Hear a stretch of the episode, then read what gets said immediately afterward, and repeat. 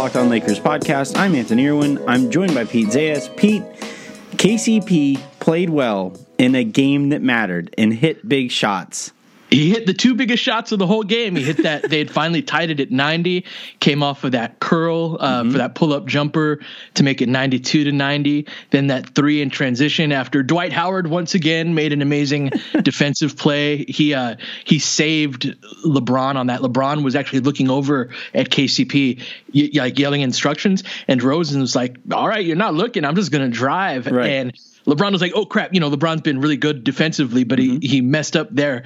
Uh, and Dwight rotates over, strips it. You know, big yeah. bucket for KCP. It was a, a quite a night, man. This team's pretty damn good. It's it's awesome to watch. I I'm having fun watching Laker games. I find myself looking forward to Laker games. We haven't been able to say that in like five years, six years it's really nourishing, man. It's just like it's so. Who I don't know how the season ends, but this season being fun mm-hmm. really it means a lot to me. You know, yeah. like in just as a fan and as covering the team and spending as much time as both of us do on it, like it's it's really nourishing. It's it's cool to see. Yeah, one of the themes after in in yesterday's show, and then when I did the show with um, Jazz for Silver Screen one of the themes that like kept popping up was because we're focused a lot on Dwight Howard, you know, and and him like feeling better or or finding his love for the game all over again. And one of the things that I really kind of noticed was that this actually kind of applies to the uh to to the Laker fans as well, the fan base itself as well, where you know, Dwight has said and, and Kobe has analyzed with Dwight that Dwight felt like he lost something that, you know, obviously he really cared deeply about. And now you can kind of see it with how he carries himself out there on the court. And I feel like with this fan base, it didn't quite understand how blessed it was leading mm-hmm. up to like the last seven years or so. And then you go through that and you're like, God, are we ever going to be that kind of blessed again? And now they for these last five games at least, and and it appears moving forward, hopefully, uh, health and and luck notwithstanding. Like so so far, it seems like yeah, those things are kind of back. That that Lakers exceptionalism and and the pride that comes with rooting for a good Lakers team, that stuff is back, and I think it's really made this season all the more special. It's such a great story, man, with Dwight because in a yeah. lot of ways, Dwight represents the beginning of the decline to Laker fans, mm-hmm. right? They traded for him, they traded Bynum for him, whose career went down the toilet due to injury right after that. Mm-hmm. But the this is going to be fun, Lakers. We were all hyped up about them, right? Yeah. And then you know Dwight's back was never right. He did not you know was not in the right place mentally. He had he clashed with Kobe and with mm-hmm. Nash, and you know wasn't setting screens, and we were not exactly his biggest fans, right? right? And the Lakers tried to re-sign him but couldn't, and that was the first time the Lakers had Lost like a somebody. star player like slip through their grasp. Yeah, mm-hmm. exactly. And both Dwight and the Lakers went on this like six or seven year journey through the wilderness and now Dwight is back on the Lakers and finding redemption alongside the Lakers and he's a big reason why the Lakers are finding it. It's yeah. like if you wrote a script, you know, and submitted it, you'd be like, it's kind of sappy, like yeah. it's a little on the nose, might need to make some, make some alterations, but it's what's really happening and it's it's just super cool. Yeah. Uh, I noticed last night that uh, Dwight's hair kind of reminds me a little bit of Tina Turner, and now I can't unsee it. hey, Dwight keeps playing like this. He can he can show up looking however he wants.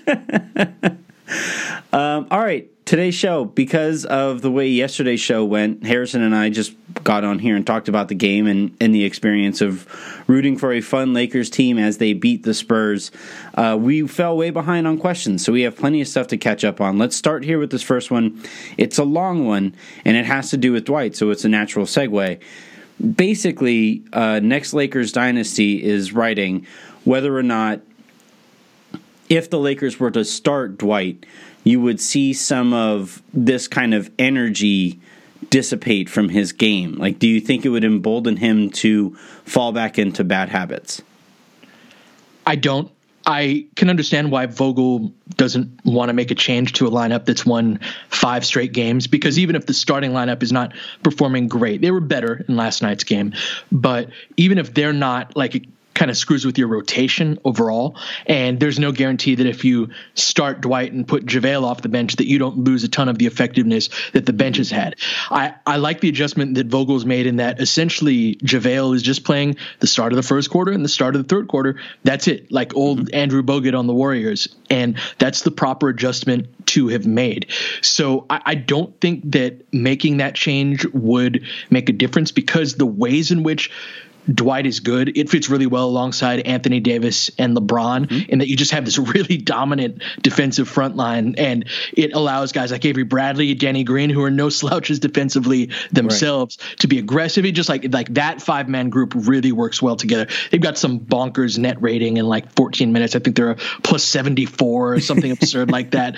Totally um, sustainable. Oh, yeah, exactly. but uh, I, I, don't think you'd lose that lose anything with putting Dwight in the starting lineup. I just don't expect that change to be made. I think it's more likely that he kind of falls back into bad habits at the end of this season. Mm. Right. I don't. I, but I think right now, and and I don't even think that that's even necessarily likely. Like he has seen, I am this kind of valuable my teammates love me this much more because of the way that I'm approaching not just basketball, but to everything uh, around the game.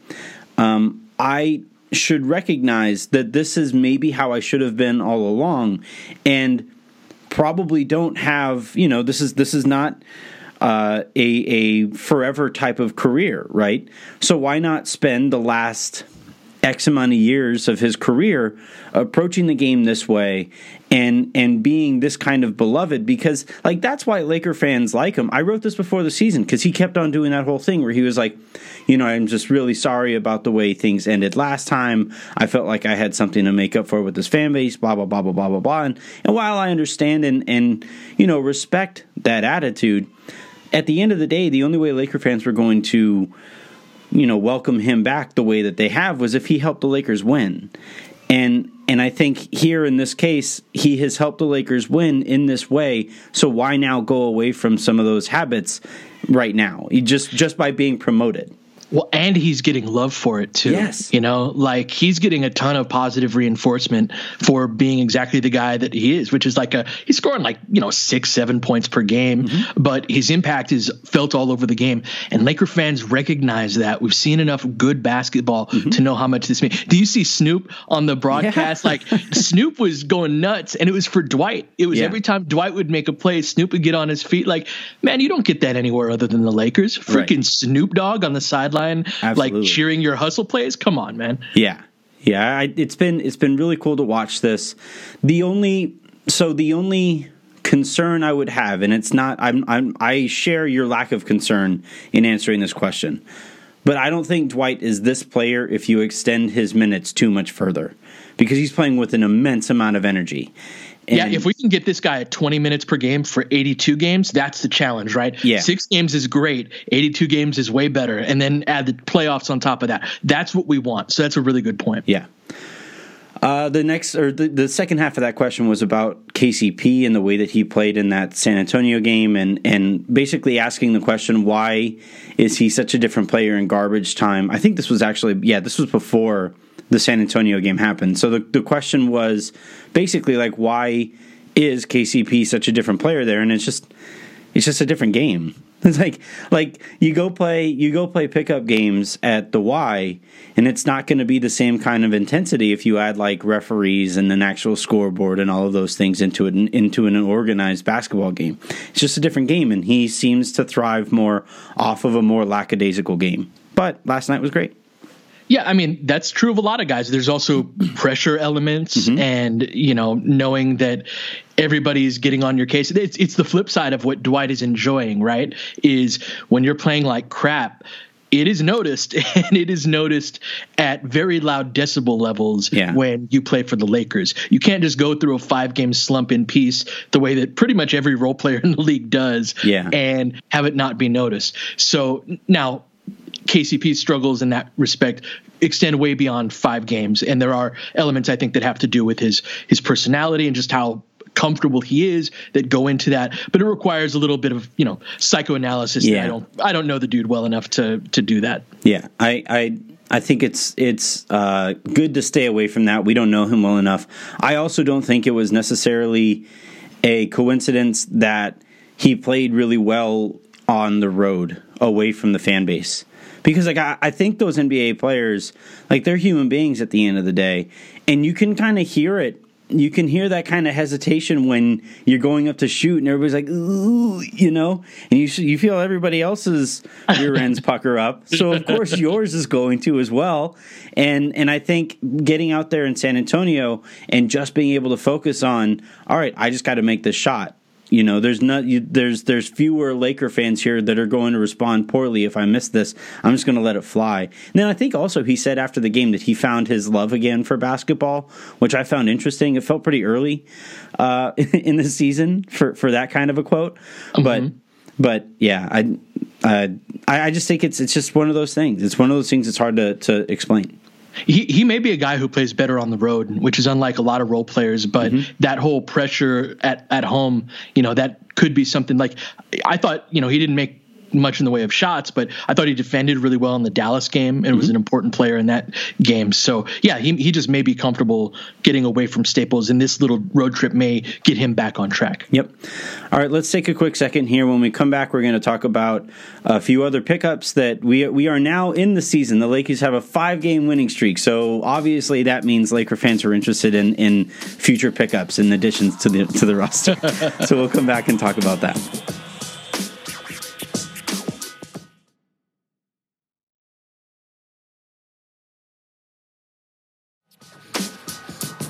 It's on one hand i understand it i understand this need to like continue to improve and and that is like the american ideal right expansion at at it uh, understanding or, or, ignoring the potential cost. And right now, the cost is like, hey, we should just stop and smell the roses. The Lakers have their first five game winning streak in like six years or something, something insane like that. Uh, let's just enjoy this. But but no, Laker fans are interested. So the first question here, we have a couple of these in a row. Uh, this comes from Equine TLC. Uh, do you think Jamal Crawford would be a p- good pickup for the Lakers? If so, why do you think he hasn't been p- picked up yet? No, I don't think Crawford would be a good pickup. Yeah. He's a guy who can score off of the dribble, but the things that we really like about this team, especially the defensive end of the court, uh, he he doesn't provide enough in the way of like catch and shoot ability. He's a scorer off of the dribble, and that's why he's been in the league for a very long time. Mm-hmm. Nothing against Jamal Crawford. He's just 39 years old, and he does not do what this team needs well enough to to warrant a roster spot. So I, I would pass on him, although he he had a great career. Yeah, I mean, to answer the second half of the question, because I agree with the, your answer for the first, he hasn't been picked up yet because the end comes for everybody. right. You know, right. like it's just it, it, his time happened. He made a great uh, career out of his time, and now it's just time to move on to the next phase of his, phase of his life. And your your game goes away way before your name does. That's yeah. the only reason we're talking about Crawford in the first place. But it's also why none of the NBA teams have picked him up. Mm-hmm. All right, uh, UUJR6 writes, Hey guys, I know the dream buyout is Iggy right now, but let's say he gets traded somewhere else. How would you guys feel if the Lakers targeted uh, guys like Jay? How would you guys feel if the Lakers targeted guys like Crowder, Covington, or maybe even Ariza? Thanks for answering. Love the show. Thanks. I mean, no way Covington's getting bought out. No, uh, he, he he's getting traded if if he's getting moved. Ariza's a possibility that I think is like that's reasonable and that's fair. I I don't watch a ton of Kings and mm-hmm. I didn't watch a ton of the Wizards last year, but he's somebody who every time I've watched him the last few times I've been like he might be kind of crispy like yeah. along the similar lines of Crawford not quite as old but you know what I have the fondest memories of Trevor Ariza mm-hmm. with that 2009 title team and the year before as well but he may not be the guy that we remember him being yeah, I I don't watch much like you in uh, Kings basketball, but one thing I do always have is like TweetDeck is always open. So even while the Lakers are playing, I'll you know kind of check in and I follow a few Kings fans, and it hasn't been too positive from Kings fans in analyzing his game. And I feel like we got a lot of that last year from from Wizards fans as well. They've been so fucking miserable this year so far. Kings fans, it was funny. They're like the baby snake that didn't know how to disperse its venom properly last year because they were like halfway decent, high win, 30 mm-hmm. win total, right? And they're just you know, them chests chests were very much puffed out. Yeah. And then it's like you just reminded they're the kings. So yeah, expectations suck. Uh, mm-hmm. Jay Crowder, we, we kind of Luke Walton might too, but I hope Geeter isn't listening. Uh, Jay Crowder also was a name that came up there. I think it's also more likely. So the reason these guys get bought out is because the team that they play for is ready to move on from them and isn't going to be able to get anything for that player in a trade. So right. usually you're not looking at incredible players who are available you know, in, in that kind of a situation. So I Jay think, Crowder would be a very good one, though, man. He's he the would. one on the list. He, he he would be an incredible addition. I think it's also more likely he gets traded, though. You know, I, just sure. like with Iggy. I, I think same thing. Eventually, there are teams out there, the Denver Nuggets, the Clippers, uh, you can go up and down the conference and all throughout the league. There are teams out there that might trade for Iggy just to make it so that the Lakers don't get him. Like you, you gotta like the Nuggets to me seem like an example of a team that probably should trade for Andre Iguodala. They mm-hmm. have way too many guys right now, and and you trade for him, it means the Lakers don't get him. They have the assets to be able to get him uh, without feeling too much pain for the move.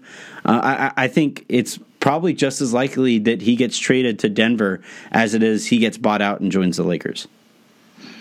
Yeah, I, I think that's absolutely fair. Um, I'm curious though, like why hasn't an Iggy trade happened yet? Maybe a team like Denver that's not started all that great. Maybe that changes their thought process on it. But I, I think that ultimately Iggy gets bought out because I think a trade would have happened by now. Although the December 15th deadline when all the guys mm-hmm. who were signed this past offseason can be legally traded, maybe that changes something. Yeah. I I think the reason he hasn't been traded so far is because a lot of the the cap fodder that you need to to trade for a guy who makes 17 million dollars like the, it, the, those guys literally can't be traded quite yet. So mm-hmm. Let's go. Uh, another question here comes from papertiger.jpg. Uh, hey, Anthony and Pete, love the show. Keep it up. Think, anyway, uh, just wanted your opinion on this. If the Markelle Fultz experiment in Orlando works out and he moves up to the starting one position, I was thinking maybe the Lakers could trade for DJ Augustin since he would be the starting point guard the team really needs who can also space the floor really well. I'm on with great, it. Great idea. Great yeah. idea. Um, I, would have to look up what Augustin's making. I think it's in the eight to ten million range. Uh, so there may be difficulties in making that that work. But like a KCP for Augustine trade, maybe you got to give up a pick as well because mm-hmm. you know got to give Orlando a reason to do that. But maybe a second rounder does that. I, I don't know Augustin's contract situation. But yeah, like that's the exact type of small move that Lakers should be looking at. That's a really good idea. Yeah, I my only thing though is that like I'm not sure Orlando would want to do that because they're also vying for the playoffs. Like they could win they they're probably the favorites or, or close to the favorites to win that Southeast division. Like Jesus, how bad is that division? It's I haven't bad. I always I always have it sorted by conference when I look up the standings. So. Yeah. It's bad. Look at it. It's like it's Atlanta, Orlando, Miami, and Charlotte. Woof, and the Wizards. Man, how, how do we get a division like that? that sure, sure as hell would be nice. Uh, so I, yeah, I mean, I, I like the idea. I just don't know if he's going to be available because Orlando probably thinks they're a playoff team, and why sell if you're a playoff team? Uh, Quinn Jr. writes, Hey Anthony, love the show and I try to listen daily. I was wondering what you and Pete would think about the Lakers. Well, we already learned about uh, Jamal Crawford. Uh, but they say pineapple on pizza is an abomination. So, Pete, that's your people. So, oh, that there's an intersect of the pineapple on pizza is bad and the Jamal Crawford folks. Uh huh. That's wow. your people. Hmm. I may have to do some reconsidering. Let's take a quick second. When we come back, we'll keep on answering your questions.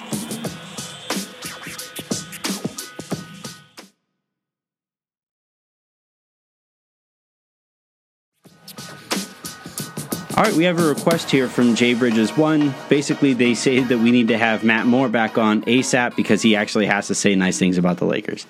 That's kind of fun. uh, I'll probably be skipping that episode.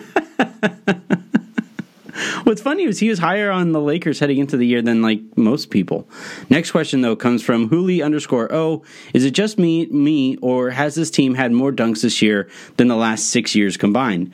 You have, you have a front court of Dwight, Davis, and LeBron, um, and then even JaVale like is a dunker. So yeah, but I, I just I think generally speaking, this is one of the more athletic teams that the Lakers have really ever had. Mm-hmm. Bro, that front court's nuts. Like, do we realize what a game changer this version of Dwight is, right? Yeah. Because like even when we were at our like, oh freaking Dwight Howard, he's the worst over this offseason, it was never about his talent, right? Mm-hmm. Like the one thing that could take that away is is his back surgery and age. And he's started to look like he's warming up in terms of explosiveness. Yes. Like he looks better now did than he did three or four weeks. Dunk? Bro. and so, like that guy with Anthony Davis and a locked in LeBron James, there's never been a front court in the NBA history that's been that athletic yeah. and like that physically dominant. Dwight was physically dominant in his prime, like top three in the NBA physically dominant. Anthony Davis fits the same description. LeBron James fits the same description. To put all three of them on the same team, man, that's a problem. They there was a uh, the Lakers actually got a really cool angle of a pick and roll between. Well, I think it was more of a handoff, but either way, between Dwight and Avery Bradley, and Dwight went up, caught the lob, and caught a body because ya- Jakob Poeltl was standing in the wrong place at the wrong time, and while it wasn't obviously the thunderous like armpits at the rim type of dunk that we kind of know Dwight for, he was still elbows above it you know, he was still and way powerful too. Yeah, it's not just like just kind of daintily throwing it down. It's power on that too. Yeah, and then you know the next play was the putback dunk that you know it wasn't the one I was alluding to earlier. The the play, my favorite play of the game with Dwight was actually when he caught a rebound, landed, didn't hesitate, and went right back up and dunked it. Mm-hmm. Those double jumps are tough. Yeah, that's not something that I thought we were getting from this Dwight. To be completely honest, heading into this year, and yeah, I mean, I, I, again, just like I said the other day when you and I were talking about it, just like I've said on Twitter, ever since it started happening, I'm happy that I was like so hilariously wrong about Dwight Howard. It's been it's been great. It's been really cool. Yeah. Uh, Girthquake writes, Sup, Pete? Uh, you're awesome, and you give uh, excellent uh, insight on how and why the Lakers should run certain plays. Anthony, you can be annoying sometimes, but you're a great host. Thank you. what, what four current NBA players have the worst tattoos? Pretty much a Mount Rushmore for bad tats. Oh Jesus, I am not the person to ask this. Well, all right. I, I have a weird blind spot for things like that. For like, I have no idea what shoes any Laker player wears. Mm-hmm. I watch these guys constantly. If you ask me, like, oh, is this guy in Nikes or Adidas or you know Kobe's, KD's, whatever, I have no clue what any of them wear. So just like that sort of stuff, like it's just a blind spot for me. So I'm trying to think of tattoos like over the course of my lifetime because yeah, I haven't kept up with the tattoo game for for these damn millennials, but like the worst tattoo or the one that always threw me off the most was remember Kenyon Martin had like lips on his neck? Yes. That one always kind of bothered me a little bit. Uh, Jordan Farmar had like a like a crown tattoo, if I remember correctly. No, no, I take that back. I think he had one for his family. Uh, but yeah, I, tattoos isn't something that I really keep an eye on. But there's the, just some that just stand out because of how weird they have. Oh, remember? Oh man, there was a guy who had Abraham Lincoln on his neck. That, was that actually, Chris Andersen? No, no, that was uh, he was a Washington Bullet back in the day. Uh, and, and, like that Gilbert, they might have been the Wizards already, but that Gilbert Arenas, Caron Butler team that kind of gave the the those first time around LeBron James Cleveland Cavaliers like they had a fun little rivalry for a little bit. God, coming out of high school, he was uh, compared to Michael Jordan, Larry Hughes, no, or no. Felipe Lopez, DeShawn Stevenson. DeShawn Stevenson, yes. Yeah. Yeah. The good old NBA draft.net DeShawn Stevenson comparison. I tweeted at them a couple of years, and look, they've been around for ages. I, am not trying to like get into it with, uh, you know, other content creators. I made a little crack about that comparison, and bro, I got like three tweets back at me like right away. And this is when you know no one knew yeah. or cared about who I was, but that that one stuck with them for a very long time. Lord knows we all have our our screw ups when it comes to the draft, but yes, I always think of NBA draft.net when I think of DeShawn Stevenson. But he he got a tattoo of like Abraham Lincoln on his neck, and that was just in general. Stay away from neck tattoos. I I, I just think. Like I forget which uh, radio host said it, but if you're getting into a fight with a person in it with a neck tattoo, you're probably losing. Do Do you have any tattoos? I do not. I do not. I've been thinking about. There's like a tribal orca one that I've been thinking about putting on my right shoulder, but but I haven't like uh, you know followed through with it. I haven't gotten drunk enough. I don't think. Yeah. You? I do. I have one tattoo of my old band's logo. And it was my drummer's girlfriend had just become a tattoo artist and it was the second tattoo that she had ever given. Mm-hmm. and like the, the letters were like m and i. It was supposed to be m and i on the logo but she made the m really like wide. And there's a little like dot like to dot the i. So you've you've seen it before on my calf. Yeah. But it basically looks like a butt pooping a little pellet upside down, and I carry that with me for the rest of my life.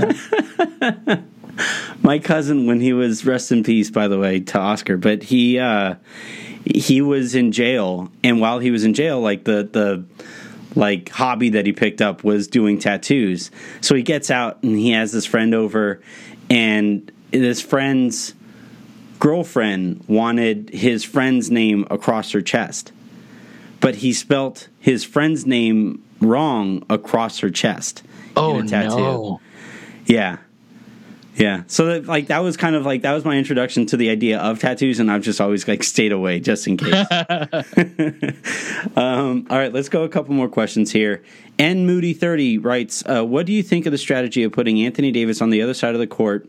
Uh, during free throws instead of down on the box contest- contesting four rebounds. Have you noticed that? Uh, I do like that. I think that that's something that most coaches are preferring to do more often is get your rim protector, rim protector, you know, down the court, and you get so few offensive rebounds on those. Although AD's got that length, he had a great tap back last night that mm-hmm. earned the Lakers an extra possession. But by and large, I think you get more value of, of sending your big back, unless it's a late game situation. Yeah, I also think it kind of limits the wear and tear. It's one extra trip down the court that he has to run hard for. Mm-hmm. And, you know, when you're at the free throw, when you're in the box like that, usually you're just kind of backing away anyway. And if you are contesting for one, you know, we talked about his poor effort selection, you know, uh, it's one more, it's one fewer opportunity that he can run in there and and try to jump way higher than he actually probably has to in that situation. So just mm-hmm. just protect him there and, and let him get get bound, back down the court. Uh, the Lakers have enough length that they can create those possessions without it having to be Anthony Davis. It's kind of yeah. nice. All right, this is fun talking yeah. basketball about a fun team, about a good team, about a likable team. Like that's the other thing with this group is that they're extremely likable. Uh, they're playing hard, man. Yeah, just like play hard every night, and we'll back you. Yeah, it's it's a fun team to really follow. We still have a few more questions to get to, so over the course of the week we will we will do that as well. Uh, the next time you and I talk, Pete, will be after the Lakers play the Chicago Bulls. Uh, that'll be for tomorrow's game. Uh, so yeah, it's a it's a that's a fun little matchup as well. Uh, I think the Lakers probably should be favored pretty heavily in that one. The Bulls haven't been good this year, uh, so so we'll be able to analyze that as well. But for now, have a great rest of your day. Make somebody else's. We'll talk to you tomorrow.